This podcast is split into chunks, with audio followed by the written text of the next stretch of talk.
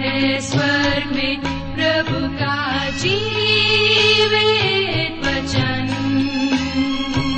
सृष्टि निर्माता भी है यही वचन। नमस्कार श्रोताओ बाइबल अध्ययन कार्यक्रम सत्य वचन में आप सभी का हार्दिक अभिनंदन करते हैं। जैसा कि आपको मालूम है कि इन दिनों हम पवित्र शास्त्र बाइबल के पुराने नियम में से नीति वचन नामक पुस्तक का विस्तार पूर्वक अध्ययन कर रहे हैं और हमें विश्वास है कि इस पुस्तक के द्वारा आपको आत्मिक लाभ मिल रहा है। तो आइए, आज के इस बाइबल अध्ययन में हम सम्मिलित हों, लेकिन इससे पहले सुनते हैं एक मधुर संगीत रचना।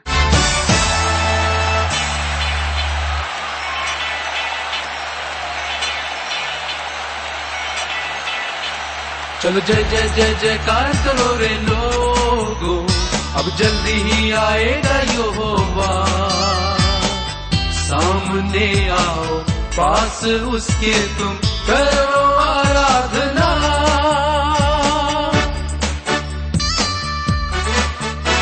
चलो जय जय जय, जयकार करो रे लोगो।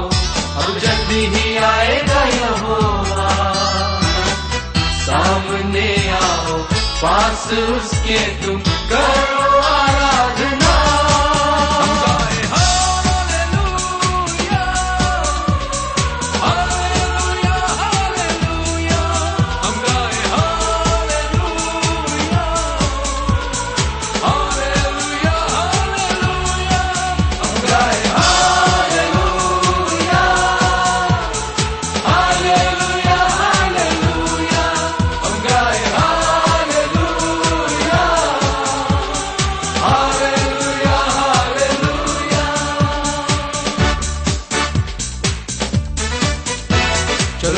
जय जय जय जयकार करो रे लोगो। अब जल्दी ही आएगा यहोवा। सामने आओ, पास उसके तुम करो।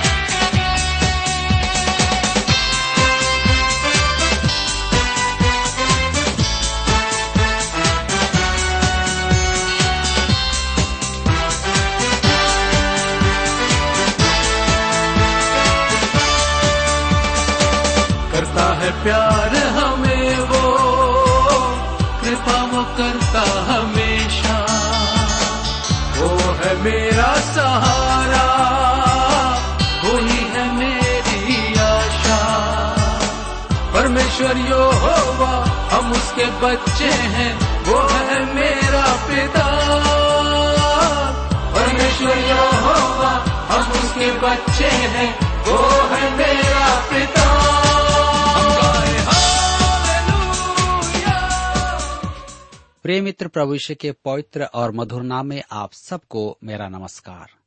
मैं कुशल पूर्वक हूँ और मुझे विश्वास है कि आप सब भी परमेश्वर की निकटता में रहते हुए कुशल पूर्वक हैं और आज फिर से एक बार परमेश्वर के वचन में से सीखने और सुनने के लिए तैयार बैठे हैं।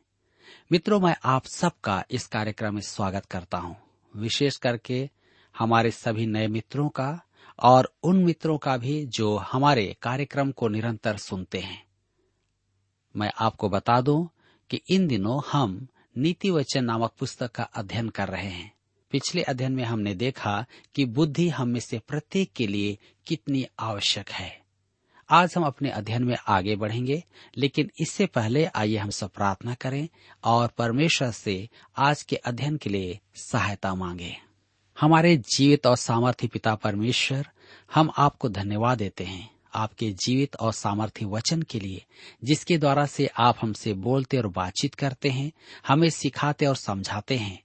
आज जब हम आपके वचन का अध्ययन करते हैं, हमारी प्रार्थना है कि आप हमारे प्रत्येक श्रोता भाई बहनों को अपनी बुद्धि, ज्ञान और समझ प्रदान कीजिए। प्रत्येक के जीवन से बोली और बातचीत कीजिए ताकि एक एक जीवन आपके वचन के द्वारा आशीष को प्राप्त कर सके। हमारी प्रार्थना है उन भाई बहनों के लिए जो बीमार हैं, निराश हैं, चिंतित हैं, परेशान हैं या किसी प्रकार के दबाव या तंगी में हैं आप उनकी भी सुधि लीजिए। इस घड़ी हम में से प्रत्येक को आपके हाथ में सौंप देते हैं। धन्यवाद के साथ प्रार्थना अपने उद्धारकर्ता प्रभु यीशु के नाम से मांगते हैं। आमीन।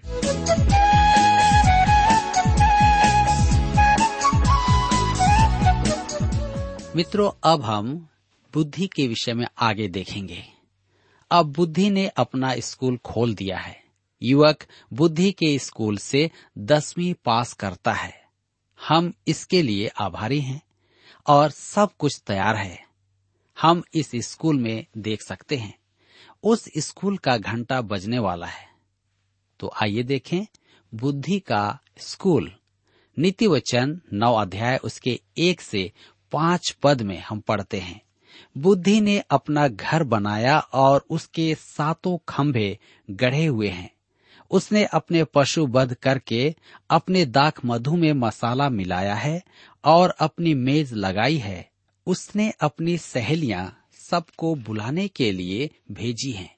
वह नगर के ऊँचे स्थानों की चोटी पर पुकारती है। जो कोई भोला है, वह मुड़कर यहीं आए और जो निर्बुद्धि है, उससे वह कहती है, आओ, मेरी रोटी खाओ और मेरे मसाला मिलाए हुए दाख मधु को पियो। मेरे मित्रों, बुद्धि ने घर बनाया है, या बुद्धि की पाठशाला है। ध्यान दीजिए कि उसमें सात खंबे हैं। ये सात खंबे पूर्णता के प्रतीक हैं। यह पाठशाला पीएचडी तक की शिक्षा देती है। जी हाँ मैं आधुनिक शिक्षा का महत्व कम नहीं कर रहा हूँ। कुछ लोगों का कहना है कि यीशु ने अशिक्षितों को अपना शिष्य बनाया था। मुझे एक व्यक्ति ने पत्र में बड़ी फटकार लगाई कि मैं अपने नाम के आगे डॉक्टर क्यों नहीं लगाता हूँ। प्रभु यीशु के शिष्यों में से किसी के पास भी पीएचडी नहीं थी। पीएचडी आपके परिश्रम का वर्णन करती है। इसलिए परिश्रम करने वालों को पीएचडी लगाने का अधिकार है। आज की शिक्षा पद्धति पर आश्चर्य होता है। एक युवक एम ए इतिहास कर रहा है। उससे कहा गया है कि वह तिथियों को और नामों को भूल जाए तो उसे उस युग का वास्तविक आनंद प्राप्त होगा यह ऐसी शिक्षा है जिसमें मनुष्य के पैर जमते नहीं हैं। मेरे विचार में तो तथ्य आवश्यक एवं महत्वपूर्ण है आज कुछ स्कूल इस सिद्धांत पर चल रहे हैं, जहाँ तक बारह शिष्यों की शिक्षा की बात है, यीशु के साथ तीन वर्ष रहने वाला मनुष्य अशिक्षित हो ही नहीं सकता।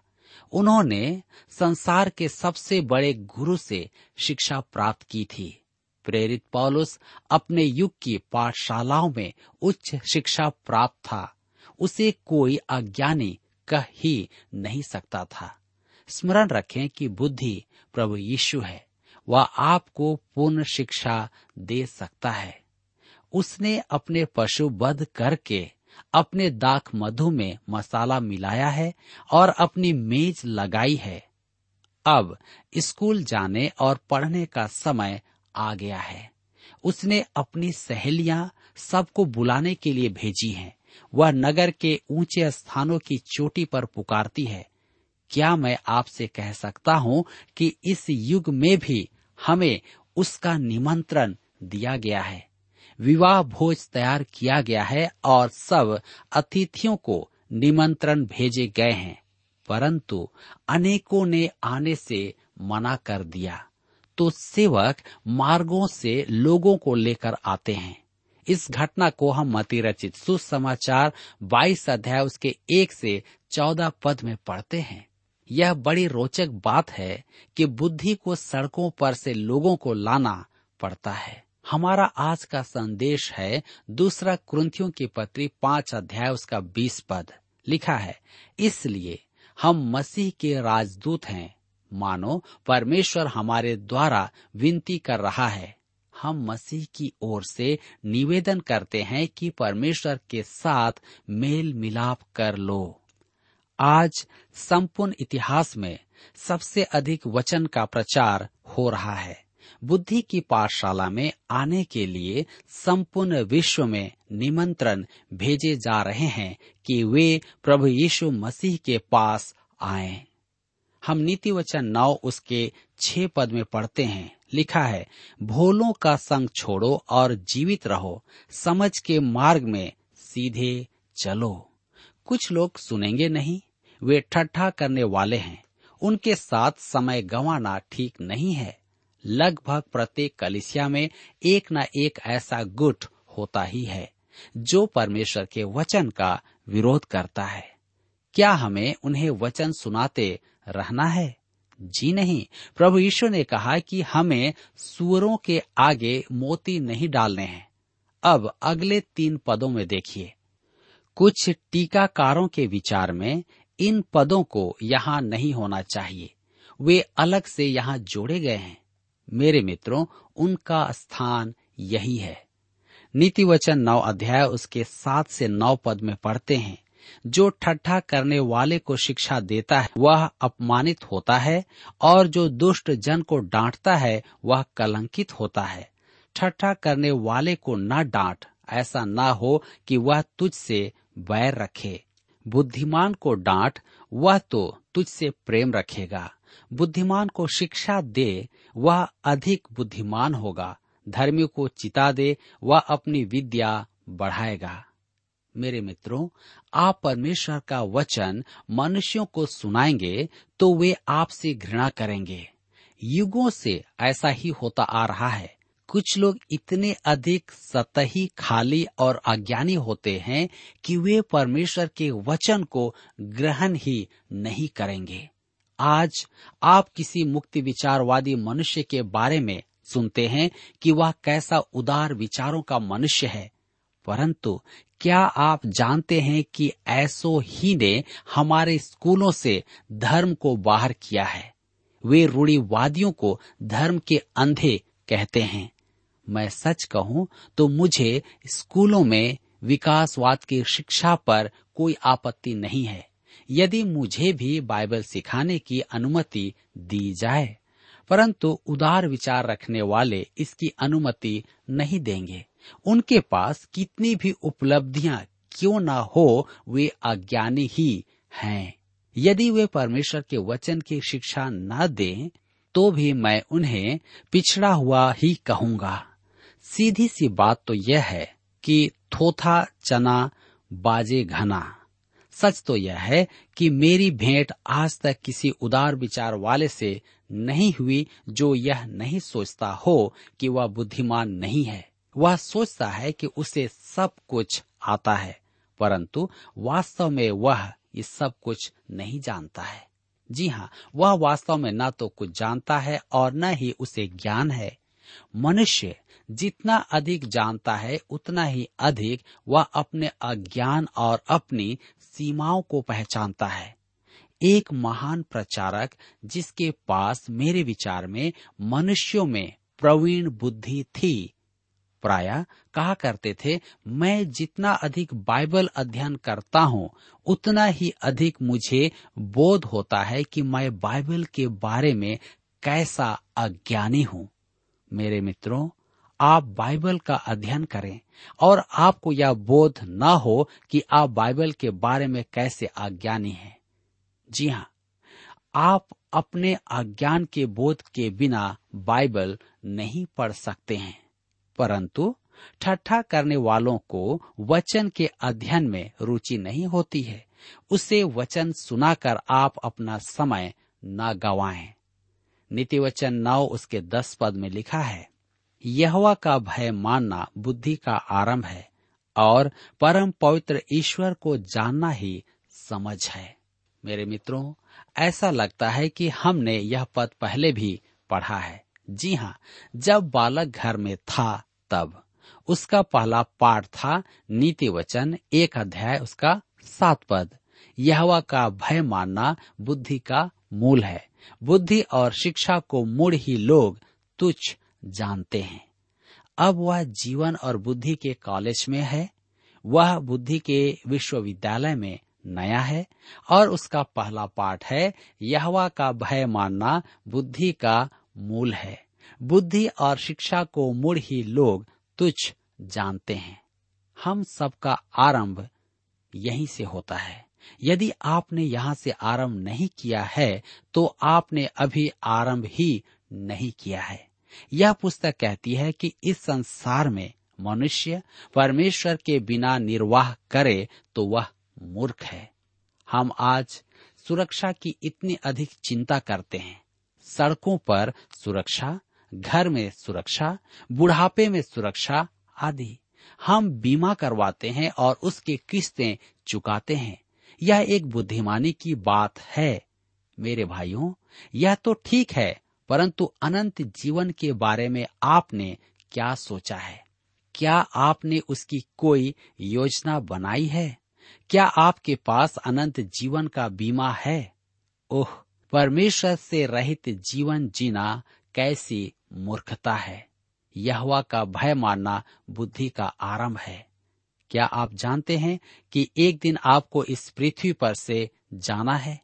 आपको पता है कि आप कहाँ जाएँगे? क्या आप उसके लिए कुछ कर रहे हैं?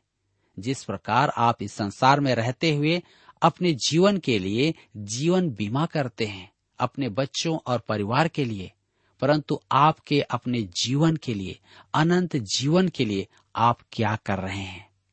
प्रभु का वचन कहता है कि यहवा का भय मानना बुद्धि का मूल है। नीति वचन नौ अध्याय के ग्यारह और बारह पद में लिखा है मेरे द्वारा तो तेरी आयु बढ़ेगी और तेरे जीवन के वर्ष अधिक होंगे। यदि तू बुद्धिमान हो तो बुद्धि का फल तू ही भोगेगा। और यदि तू ठड्ढा करे तो दंड केवल तू ही भोगेगा। जी हाँ यदि आप बुद्धिमान हैं तो अनंत जीवन के लिए तैयारी कर लें। यदि आप ठट्ठा करें और इन बातों की निंदा करें तो आप दंड के लिए भी तैयार हो रहे हैं। यह कठोर लगेगा, परंतु किसी को तो कहना ही होगा, आप नरक के मार्ग पर अग्रसर हैं। यदि तू ठट्ठा करे तो दंड केवल तू ही भोगेगा। यदि आप अपनी इच्छा से चलना चाहते हैं तो आप ही हानि उठाएँगे। इसके जिम्मेदार आप हैं। मुझे एक नास्तिक ने कहा, भाई साहब, मैं इस अनंत जीवन और प्रभु ईश्वर के बारे में चिंता नहीं करता। करने वाले करते रहें। मैंने उससे कहा, मान लीजिए आप सही हैं और अनंत जीवन नहीं है तो आप और मैं एक ही स्थान पर हैं। परंतु यदि मैं सही हूँ और आप गलत हो तो मेरे मित्र आप संकट की स्थिति में हैं। एक और नास्तिक था। उसने मुझसे कहा, मैं अति संतुष्ट होता यदि यह तथ्य न होता कि बाइबल सही है। जी हाँ हो सकता है यह उस हर एक मनुष्य के लिए एक भयानक सत्य है, जो परमेश्वर से मुँह मोड़ लेता है। मेरे मित्रों, अब हम आगे बढ़कर के देखेंगे मूर्ख स्त्री की पाठशाला। नीति वचन नौ अध्याय उसके तेरह पद में लिखा है, मूर्खता रूपी स्त्री बक बक करने वाली है, वह तो भोली है और कुछ नहीं जानती। देखिए, मूर्खता का भी अपना स्कूल है। अनेक स्कूल हैं। हम आगे पढ़ेंगे नीति वचन नौ उसके चौदह पद में। वह अपने घर के द्वार में और नगर के ऊँचे स्थानों में अपने आसन पर बैठी हुई है। उन्हें प्रचार करने की आवश्यकता नहीं, क्योंकि मनुष्य स्वयं ही वहाँ आ जाता है। हज़ारों मनुष्य इन स्कूलों में जाते हैं। नीति वचन नौ उसके सोलह से अठारह पद में लिखा है, जो कोई भोला है वह मुड़कर यहीं आए, जो निर्बुद्धि है उससे वह कहती है, चोरी का पानी मीठा होता है और लुके छिपे की रोटी अच्छी लगती है। वह यह नहीं जानता कि वहाँ मरे हुए पड़े हैं और उस स्त्री के नेवताहारी अधोलोक के निचले स्थानों में पहुँचे हैं। ओह! कितने विद्वान कहलाने वाले वहाँ गए हैं और उनका दुखद अंत हुआ है। लॉर्ड बायरन ने अपने व्यविचारी जीवन के अंत में लिखा, मेरा जीवन पीला पत्ता है, प्रेम के फूल और फल झड़ गए, केवल कीड़े, घुन और दुख बचा है। बायरन के पास इस संसार का सब कुछ था, रूप, बुद्धि, नाम धन संपत्ता सब कुछ। परंतु उसके अंतिम वचन थे, केवल कीड़े, धुन और दुख बचा है। मूर्ख स्त्री के स्कूल ने उसकी यह दशा की थी।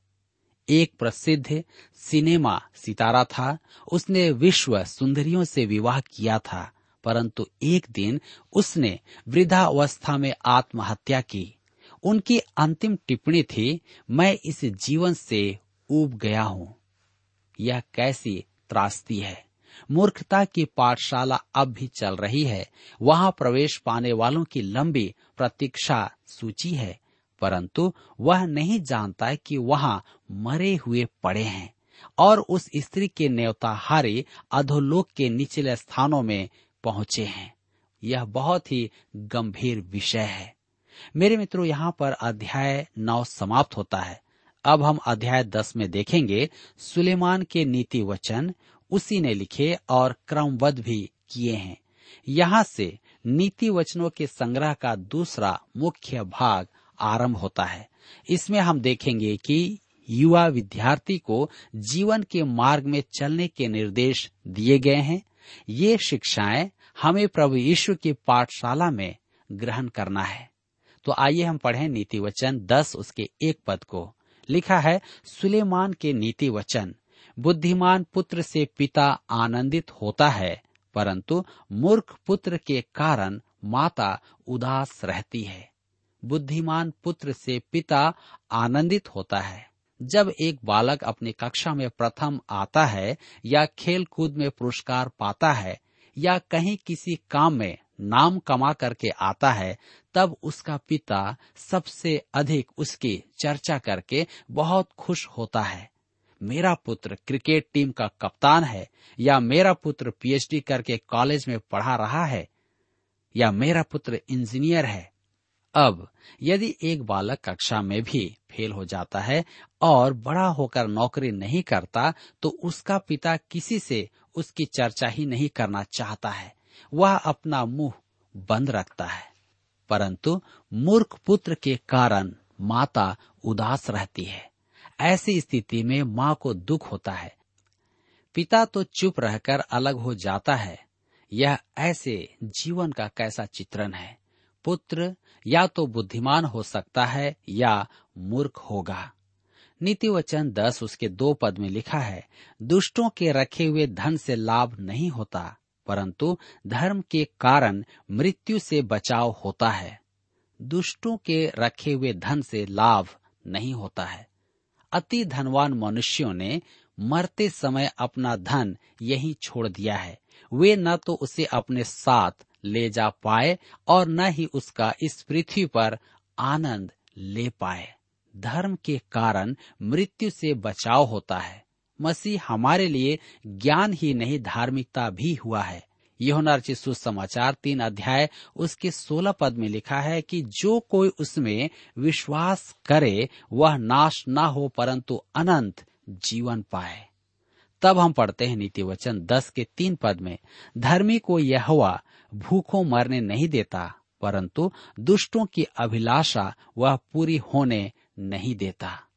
मेरे मित्रों, आपको स्मरण होगा कि हर एक मनुष्य के लिए नीति वचन है और बाइबल के नायकों के चरित्र से मेल खाते नीति वचन भी हैं। धर्मी को यह भूखों नहीं मरने देता। इस वचन में हमें यीशु का स्मरण आता है।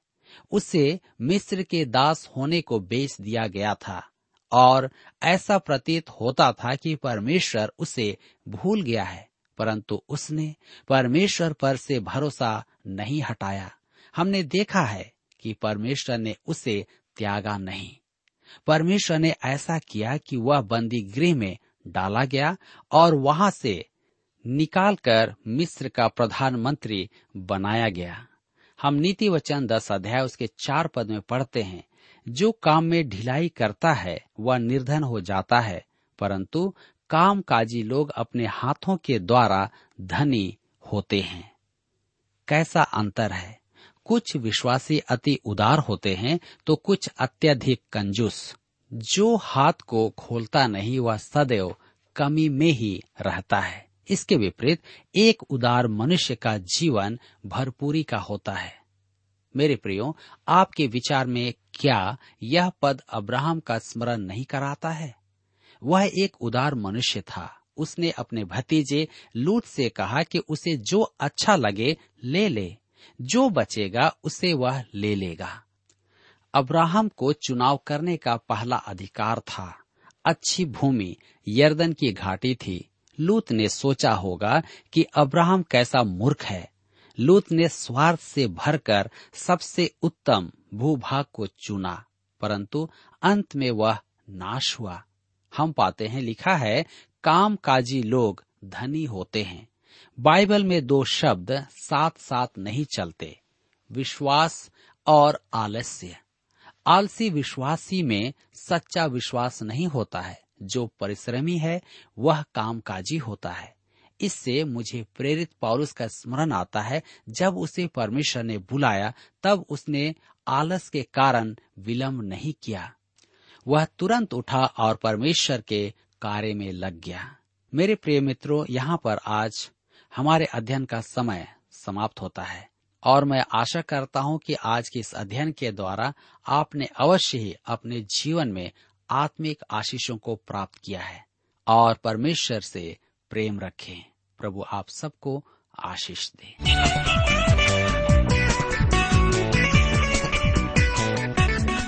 प्रिय श्रोताओ अभी आप सुन रहे थे बाइबल अध्ययन कार्यक्रम सत्य वचन हम आशा करते हैं कि आज के इस कार्यक्रम से आपको आत्मिक लाभ मिला होगा। यदि आप परमेश्वर के बारे में और अधिक जानना चाहते हैं तो हमारे पास नया नियम एवं पवित्र शास्त्र बाइबल उपलब्ध है।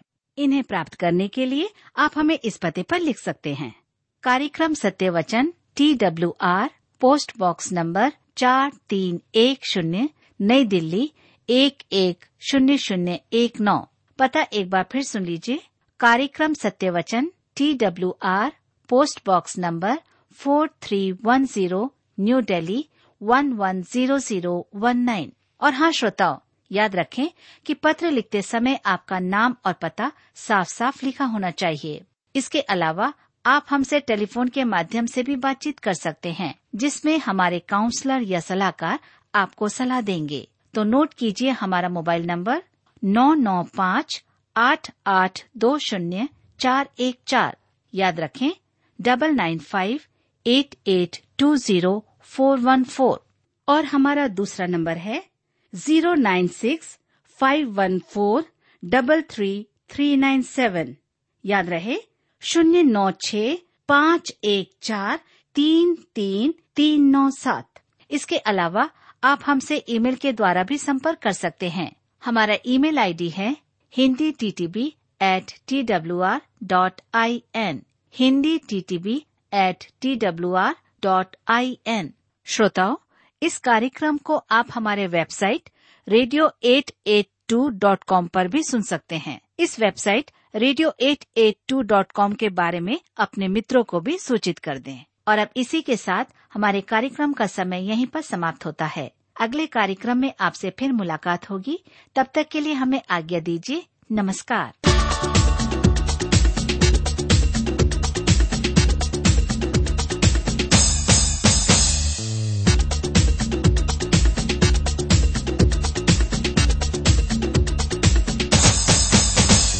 यहोवा भला है। उसकी करुणा हमेशा की है। उसकी सच्चाई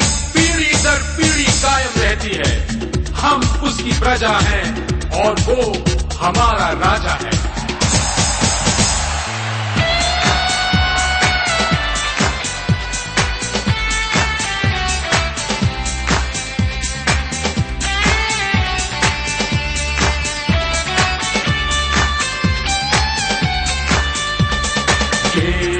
मेरे दिल में भर संगीत सुहाना तेरी कृपा हो